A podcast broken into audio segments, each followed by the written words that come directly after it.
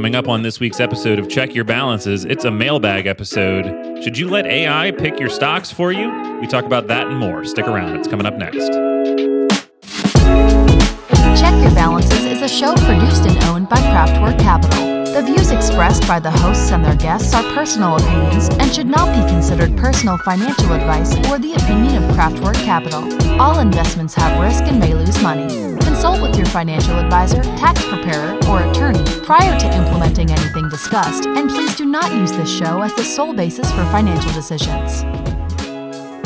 Welcome back to another week of Check Your Balances. I am Ross Anderson, joined as always by my friend and co host, Dan Maseka. Good to see you, buddy. Hey, what's going on, Ross? It feels a little bit lonely in here. I feel like we've had a bunch of guests. We very much appreciate everybody that has been on the show, but it's just us this week. I like the intimate setting. It's nice to break it up with guests from time to time because we we only know so much stuff. So it's good to have another voice. But I always appreciate when it's the two of us, the old gang back together. Yeah, and I've gotten some great feedback on a bunch of the episodes. I got a few texts about the tipping episode that were really good. And this week we're doing a mailbag. And so we dove into our email, and there was also some good feedback for some of the past episodes as well. So really appreciated that and uh, appreciate folks reaching out. I thought one of the ones that was cool, we got an email about the Car Buyer University episode. This came to us from Eric and said it was really impressive that we boiled it all down to about a 30 minute interview of kind of all the different things. He had a lot of experience in the car industry, wholesaling and all sorts of other stuff, but that we were able to kind of boil that down. So thank you, Eric. We appreciate the feedback. Um, and that's really just a, a, shout out to, to Chris Johnson. So um, thought he killed it on that, and we appreciate it. Speaking of emails, it's a mailbag week. We've got a lot of stuff to get into. Apparently, doing the last call for the mugs, by the way, inspired a bunch of folks that otherwise maybe wouldn't have emailed us. We are officially out by the time this airs, by the time you hear this, the last of the mugs has gone out. We did run out of those last four, so not everybody that asked for one will get one. I apologize a little bit because I want everybody to get a mug if they wanted one.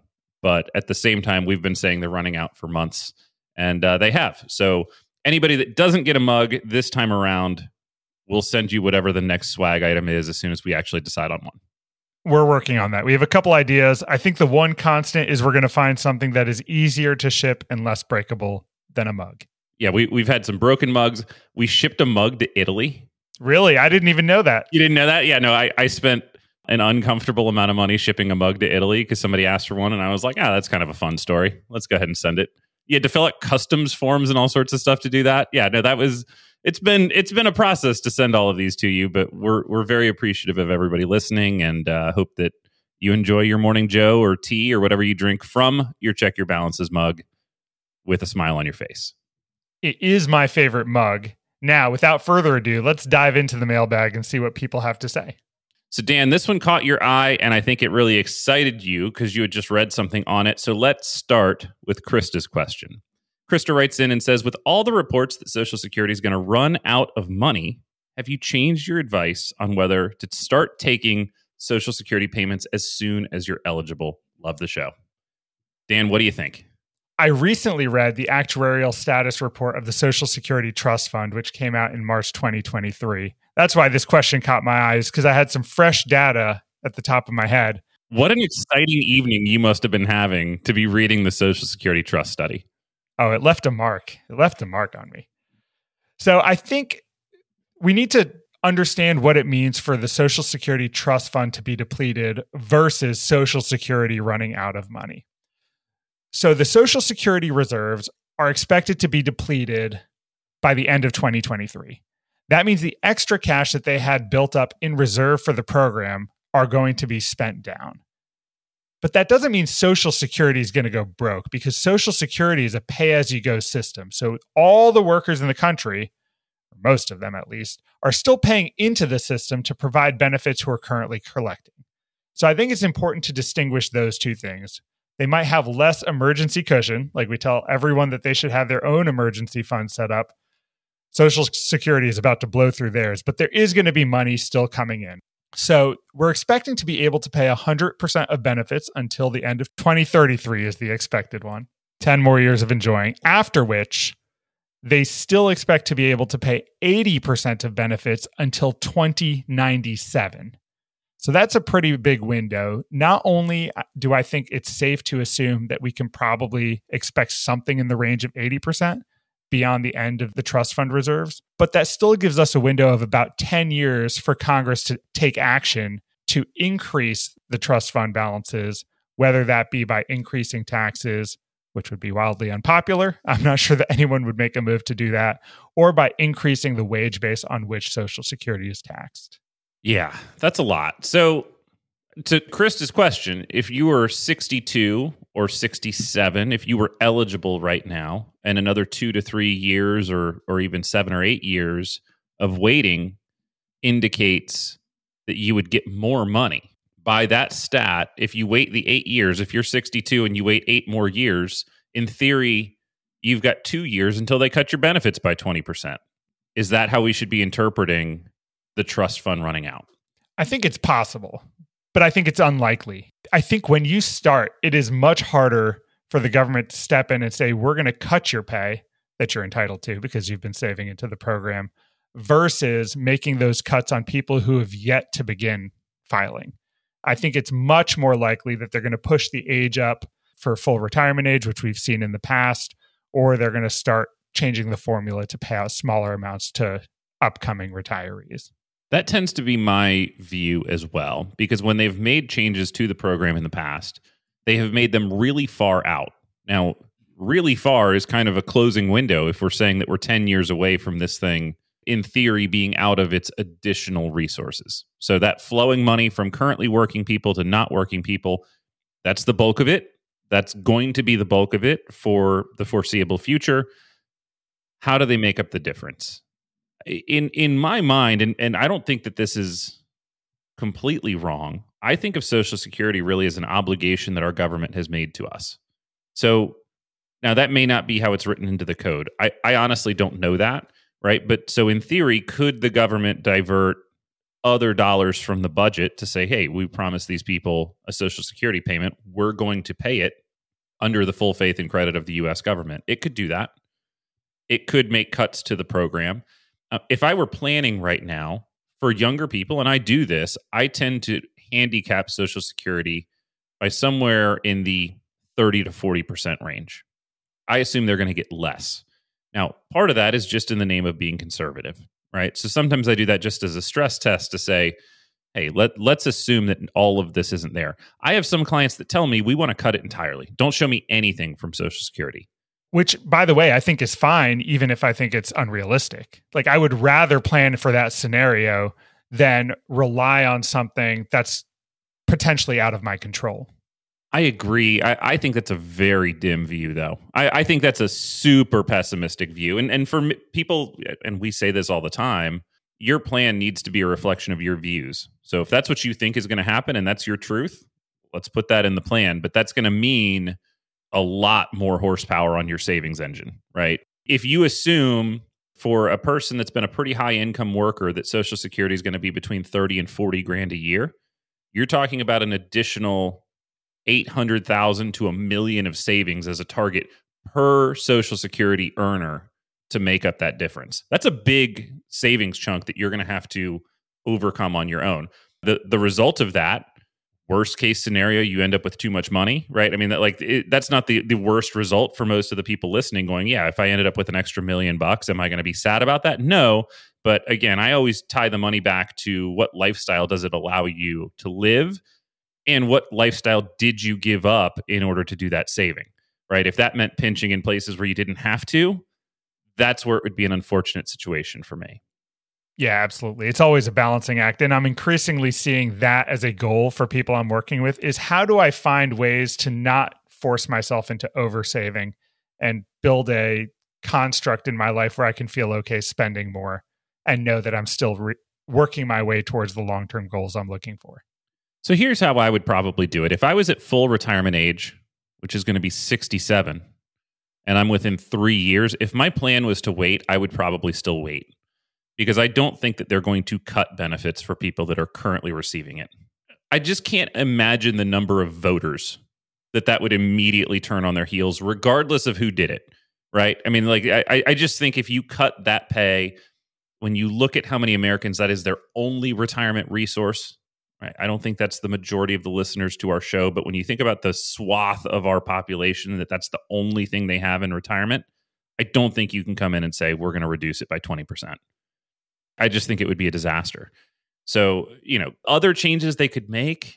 I mean, right now, only 85% of Social Security is taxable. If you've got other income, they could make more of it taxable. They could make it taxable at a higher rate if you've got other income. So there's a lot of other kind of weird ways that they could close the gap. I just don't personally view it that they're going to make that direct cut to everybody receiving it. So I don't know that I would change my planning in that way, but I understand if you're thinking that way. And if you're going to take it early for that reason, there's a big difference between taking that social security payment and saving it and turning that into a resource, turning that like if you don't need the money today and you've been delaying claiming, you can always take that payment and invest it and then you've got additional cash if and when there is a cut. You know, I think there's a few different ways around it. That doesn't bother me, but I don't think you're going to see a direct cut to social security, but history might prove us all wrong. Yeah, but if you are planning on claiming early before your full retirement age, you also need to be aware that if you are still earning income, it's possible that your Social Security benefit will be reduced by your earned income before your full retirement age as well. Correct. I wouldn't take it at 62 if you're still working and it and you're going to face a reduced social security because the income does count against you and it's above a pretty small level. I want to say it's like 30 35 grand somewhere like that. So so just be careful with what you do, be intentional about it. I think my guidance is still not to claim at 62 as early as possible out of fear because I think if you're close enough to be making those kinds of decisions, you're probably close enough where it won't be impacting you if they do make a cut. All right, Dan, we've got a lot more questions. We've got to move on. Let's move on to a question. I apologize if I mispronounce this. I think it's Lubin. He says, Hey, boys, longtime listener, first time email writer. Very good pod. Enjoy the variety of topics and your takes but I'm here for the mug. We'll see. We'll see if we've got one of the four left. I'm going to literally send them out on the order that they're in. But he's got a few questions here. Number one, would you rather stack up more dividend stocks or more growthy stocks in a Roth account? What's your take on the topic? Let's start there and then we'll take on the other two. Dividend stocks or growth stocks in a Roth?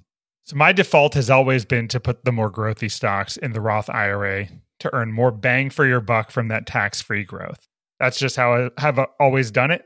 Now, you need to be wanting to own those growthy stocks. If if that's not a part of your plan, this becomes a moot point. But to be able to compound tax-free growth at the rate of like some of these crazy tech stocks, I'm much happier to let that sit and be able to pull money out without having to pay those taxes. Here's how I think about it, and this is going to be a frustrating answer. Whatever I think the biggest total return is, that's what I would put in the Roth. Right? And ultimately, that's what we're deciding on. If you're getting dividends along the way, most dividends that end up being paid out at the qualified dividend rate, that's going to be treated the same way as a long term capital gain for you. Now, if you're in a hyper high tax bracket right now and your long term capital gains rate is 23.8% at the federal level because you're facing the net investment income tax and you're facing a 20% capital gains tax and you're in a high income state where you're going to pay six, seven, eight plus percent on your dividends because many states don't treat the dividends differently than standard income. Well, then, yeah, I think there's an argument to be made for getting those dividend stocks out of a taxable brokerage account. But for most people, a capital gain along the way that is a qualified capital gain, a long term capital gain, is not that bad. And reinvesting those dividends, whether it's in the Roth or whether it's in a taxable account. I, I don't see it as that different. If I thought those growth stocks were going to like completely shoot up, right? If if you're Peter Thiel and you're going to put your early investment in PayPal in your Roth IRA, yeah, you go ahead and stick the growth stocks there. That's that's a that's a crazy investment that he made. He's got like a billion plus dollars in his Roth IRA as a result. Well done, Peter. Yeah, killed it. You know, so so that's an incredible strategy. So if you've got something that could balloon like that, yeah, put it in the Roth. Anywhere you can get tax free growth is a good thing. Here's a wrinkle. So, so it always depends. Uh, that's why I think Ross's answer is good. But let's say you don't need the money. if you don't need the money, the other alternative is you can easily hold growth stocks in a taxable account, never pay taxes on them because they're not spitting out anything taxable for you, and just you can die with it, pass it on to the next generation, taxed never. Uh, you know what my issue is with that, Dan? You don't control when these companies get acquired or what they choose to do at a management level. I mean, how many companies truly just get big forever and are the types of companies that you'd really want to die with. That you could make that decision today, not knowing your life expectancy, and go, yeah, I'm going to hold this forever.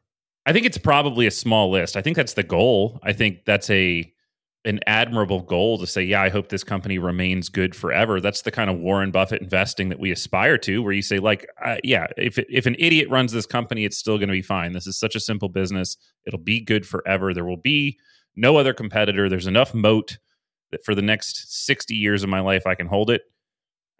I, I think that's more likely on like an index fund than anything. And you're going to have a little bit of turnover on an index fund, but I don't know. I, I, I agree. I agree with you in in in principle. I just think it's tougher than than just doing that. Yeah, you need to get lucky. You need to be good about picking a good basket of stocks and then get lucky with one of them.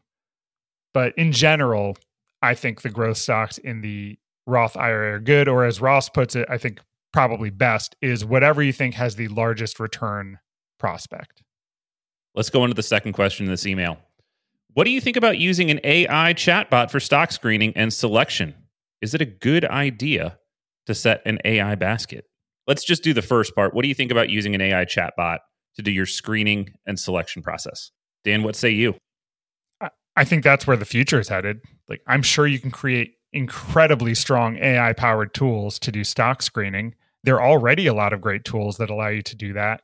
So if we trust the integrity of the data, then I think that's a great place to generate ideas from more than anything else. I wouldn't necessarily go into Chat GPT and say, which five stocks should I buy right now?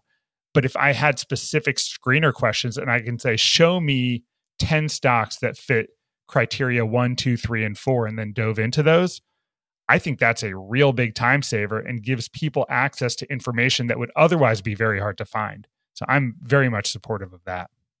Yeah, I, I think people that operate on screeners, the trick to a screener, whether it's AI or or just a standard one, is what are you screening for? Coming up with your variables is way is way harder than running the screen, right? I mean, w- whether you're doing it in like Morningstar or eh, Bloomberg or you know whatever tool you're using to do your screening. I think that figuring out what you're going to screen for, whether that's a valuation metric, whether that's a growth metric, whether that's you know wh- whatever it is you're looking for, I think that's way harder than actually running the screen. So I would suggest you've got the same challenges whether you're using an AI chatbot or not. To Dan's point, yeah, if the data is good, the data is good. So if you know what you're looking for and the faster you can find it, sweet.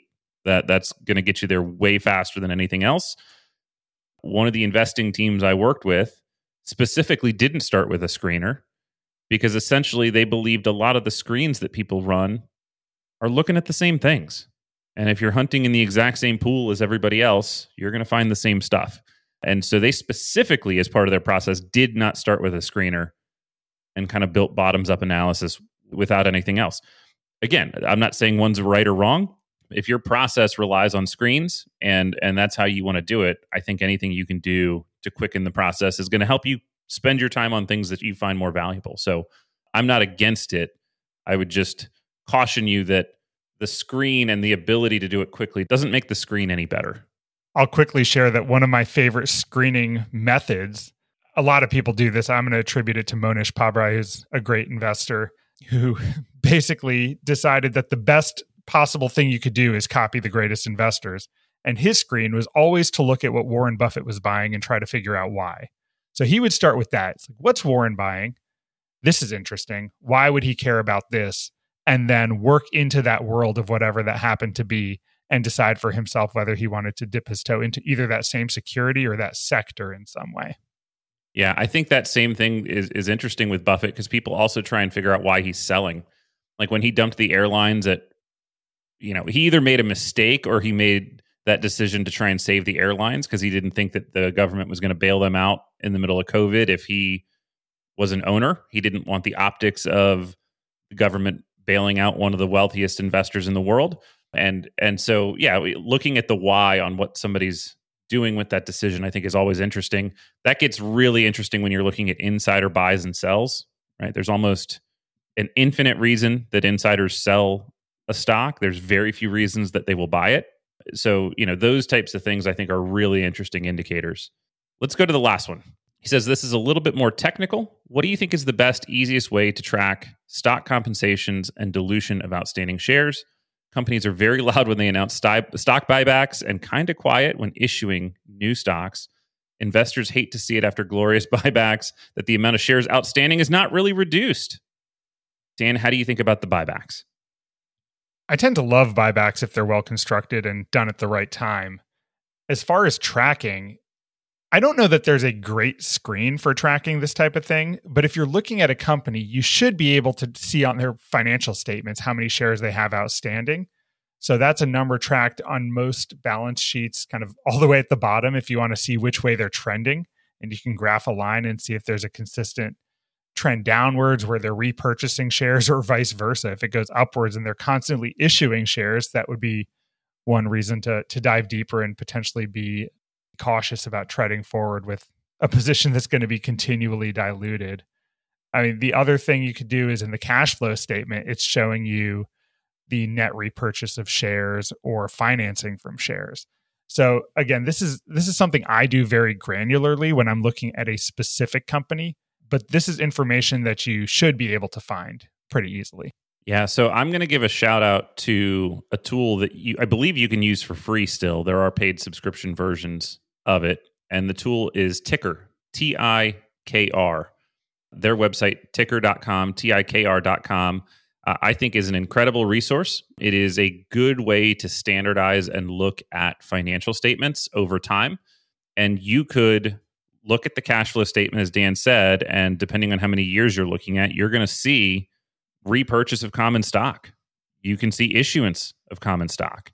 So you're going to see those things you can graph them, you can do all sorts of stuff. But I think being able to get that data into an easily digestible format is what most people are going to struggle with. Like, yeah, it's going to be in the 10K, it's going to be in the quarterly statement if they're doing a buyback, but you just need somewhere that you can go and and look at that over time on a pretty easy way. So shout out to TIKR. Um, there's some other resources that would do this as well that are probably I'm sure you can get some of this data on like Yahoo Finance or something like that certainly on paid services like a YCharts or or uh, something even more advanced. But um, that would be where I would look for it if I, if I were just going to to kind of take a quick peek and say, is this company really buying back shares in a way that's meaningful? And then obviously, as you think about buybacks versus issuance of shares, where the company is in its life cycle tends to be really important. Early stage companies, recent IPOs, companies that are not yet profitable, and so they're trying to conserve their cash, they tend to give out shares, right? And so you're going to see that quite a bit more on a younger company that they are issuing shares, sometimes too many. And so, you know, I think total shares outstanding, again, that's something you can graph very easily if you've got a good tool. So I, w- I would check that out. Yeah. Again, in the cash flow statement as well, you can look at stock based compensation so that's another thing you can see is how much are they paying out in stock? Like Ross said, if you were early on in your cycle and really trying to attract people through that upside of equity. Um, second, the shout out to TIKR. They do not pay us. I would love if they did. No, that, that that is a that was a free plug that we just gave them, but I do think it's a great resource for anybody that wants to look at individual equities and wants pretty easy access to some good data. All right, Dan, let's do the last one that I think we have time for today. These are a couple questions that come to us from Treston. Number one, I'm actually going to do his his questions in reverse order because I think the first one's going to be easier. Is a money market or high yield savings account a good vehicle for saving for reoccurring short term goals like a vacation or infrequent medium term goals like a car purchase? Is that your go to vehicle, Dan? Yes. 100%. That's that is almost the definition of why we like a high yield savings account, right? your cash, what you keep in easily accessible cash, whether that's a money market or that is a savings account that's FDIC insured, its purpose in your life is twofold. One, for the things that you can't predict, and two, for the things that you're predictably going to spend money on soon. That's it. That's like literally why we want money in that category. Money markets, not true cash, not insured. They're paying a lot right now. I've seen a money market fund break the dollar. We've told that story before. Um, that was 08, my first year in the business when the, the prime fund, I think, broke the dollar. True cash is always my preferred method if it's going to be something super short term, but either of those I think is a perfect option there. Yeah, totally agree. Let's go to the second question. With the Secure Act 2.0, would it be wise to invest in a 529 under my or my wife's name and fund it to the $35,000 max at 15 years and then convert it to our Roth or even overfund it and use the remainder for our future kids? So we're, we're gathering from that that Treston doesn't currently have kids, but might open a 529 in his or his wife's name, either to fund future education goals and or to just convert to a Roth. Do you like that as a strategy? Now, I believe we've addressed this on the show in the past, but the reason he's asking this question is because the Secure Act 2.0 opened the doors to move money from a 529 college savings plan into a Roth IRA as kind of an incentive to get people to save for college. Whereas before, anything in a 529 needed to be spent for qualified education purposes. Otherwise, you were facing taxes and a penalty when you pulled money out. Now, there is a lifetime limit of $35,000 on being able to do this transfer from a 529 to a Roth, and you need to meet other certain stipulations too in order to be eligible to do that. So, as I read this question, the thing that went through my mind was why would I do this rather than just do like a backdoor Roth IRA? So, a backdoor Roth IRA, if you are not otherwise doing like a deductible plan or something like that, you would make a non deductible contribution to an IRA, and then you would convert that cash into a Roth IRA. Because the contribution you made is non deductible, your hope is that this is basically a tax free conversion or a very low tax conversion. Now, who can't do that? Well, people that have big rollover IRAs or even insignificant rollover IRAs. If you've got pre tax money in an IRA and a non deductible contribution, you're going to have a mixture of pre tax and taxed money when you go to do that Roth conversion.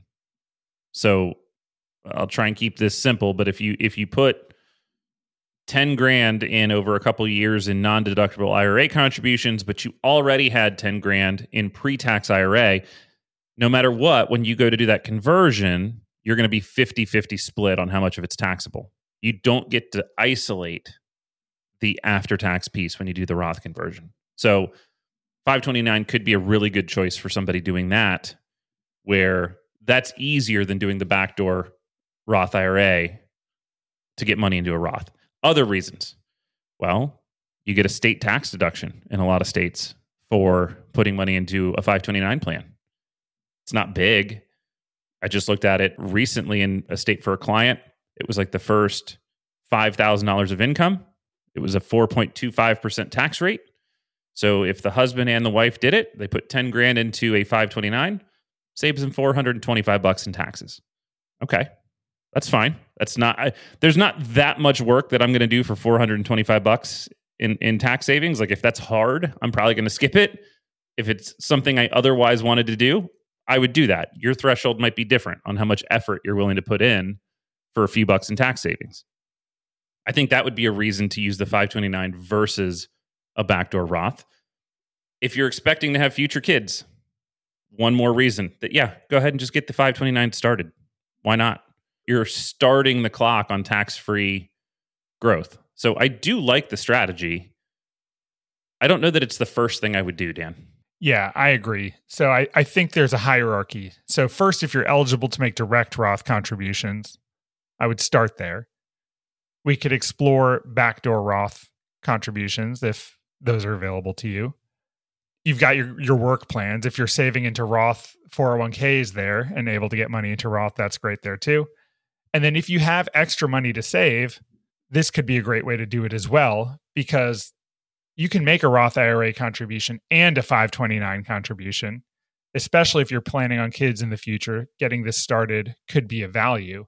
But I would be careful not to overfund a 529 if you do not yet have people who you expect to use the money from the plan for qualified education. So funding it nominally to kind of get to that $35,000 threshold over 15 years, you know, maybe that's something you could start, but I would kind of keep my foot lightly on the brakes and not go too crazy with it. Yeah, so if I was going to fund over 15 years with a target of getting to $35,000, if I earned 6% on that money, which I think is reasonable for, for an investment, maybe that's on the low side, depends how you view it. Hopefully what I would put in is fifteen hundred bucks a year. That's not a ton of cash. Now, I think the rule on Secure 2.0, I think the money has to actually soak for five years before you even do this. Yeah, so those last five years could not go directly to your Roth, and you can't take the thirty-five thousand at once to a Roth at all. It's up to the annual Roth contribution limit. So that would replace any Roth IRA contributions you made in those years. So at a maximum, you're probably putting what two grand a year into the account over ten years, and then letting it cook for five years, and then you're hoping that you can draw that back out into a Roth over a handful of years as well. Yeah, exactly. a lot of moving parts there. And nobody has done it. Like literally, there are zero people who have executed this. So I think we're going to learn more as far as the mechanics over the next few years. And then it's going to be what, at least 15 years before anyone tries to execute this thing. Yeah, I, th- I think there's a lot to learn. I this wouldn't be my first option, but there's a lot of reasons to like it.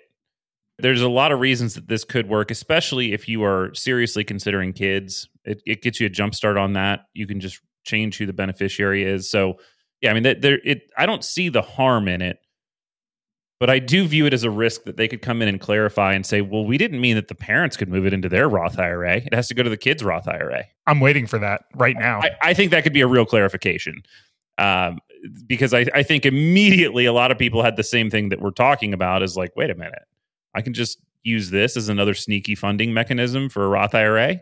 Right. I'd use the other ones first.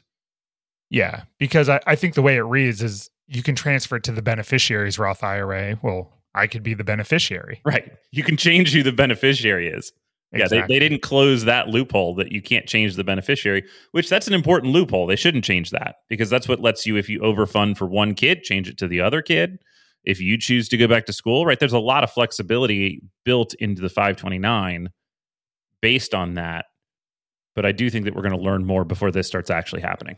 For sure. It wouldn't be the first time they've come back later and we're like, whoa, never mind. Remember what we said? Had Scrap that. yeah. Well, we really appreciate the questions. They were thoughtful questions this week. Uh, there's others that we haven't gotten to yet. Uh, this is really exciting for us. Quite frankly, like when we started this show, right? When you start a podcast, and you don't have many listeners yet. You're like, oh my goodness, can somebody please ask us a question so that it's not just me and Dan guessing what to talk about every week? We're very appreciative that you all are engaged, that you're writing in, that you want one of the last remaining mugs or whatever that next swag item is. If you've got feedback on what we should do, Send that in. Check your balances at outlook.com. We appreciate you. We'll catch you all next time.